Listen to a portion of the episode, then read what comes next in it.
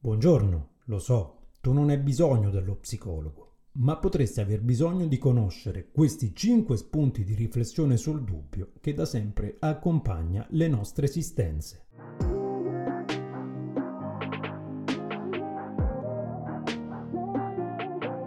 Benvenuti a questo nuovo episodio del podcast. Oggi vorrei parlarvi del dubbio, il dubbio che è parte consistente della nostra esistenza, Molto tempo trascorriamo nel vano tentativo di eliminarlo, finché arriviamo a comprendere che l'unica possibilità che abbiamo è quella di accoglierlo e imparare a gestirlo.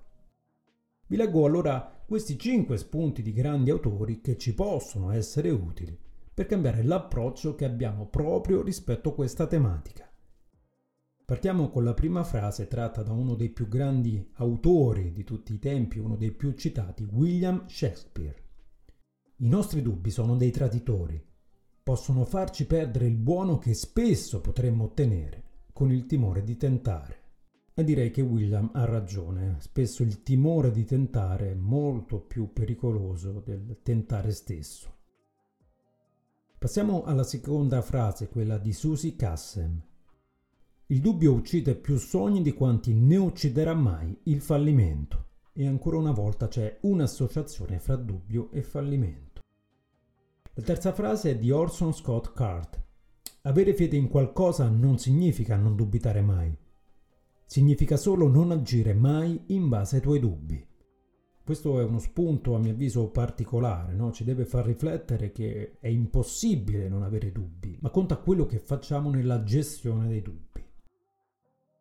Quarta frase, George Bernard Shaw. Se impiegherai troppo tempo a decidere cosa fare della tua vita, scoprirai di averla già vissuta.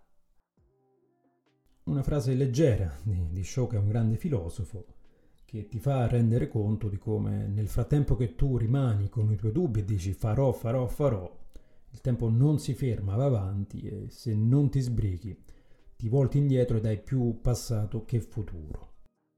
L'ultima frase di oggi è di Christian Hoxen. Credo che non sappiamo nulla per certo, ma tutto probabilmente è un buon modo di cambiare la costruzione che diamo della realtà. Non c'è nulla che possiamo sapere certamente, ma tutto al massimo in modo probabile. E nel momento in cui accetti questo, sarai anche più disponibile con te stesso a tollerare l'incertezza che è tipica della vita. Bene, spero che questo episodio vi sia piaciuto. Vi ricordo che in descrizione trovate tutti i riferimenti per seguirmi sul mio canale YouTube o sui social dove mi trovate sempre come tu non hai bisogno dello psicologo. Se vi fa piacere potete seguirmi e in questo modo sostenere il mio progetto di divulgazione. Infine, se volete avere maggiori informazioni sulle mie attività come psicologo e psicoterapeuta, vi ricordo che potete visitare il mio sito www.tunonaibisognodello Vi ringrazio per avermi ascoltato e vi lascio con la mia classica frase: Lo so, tu non hai bisogno dello psicologo.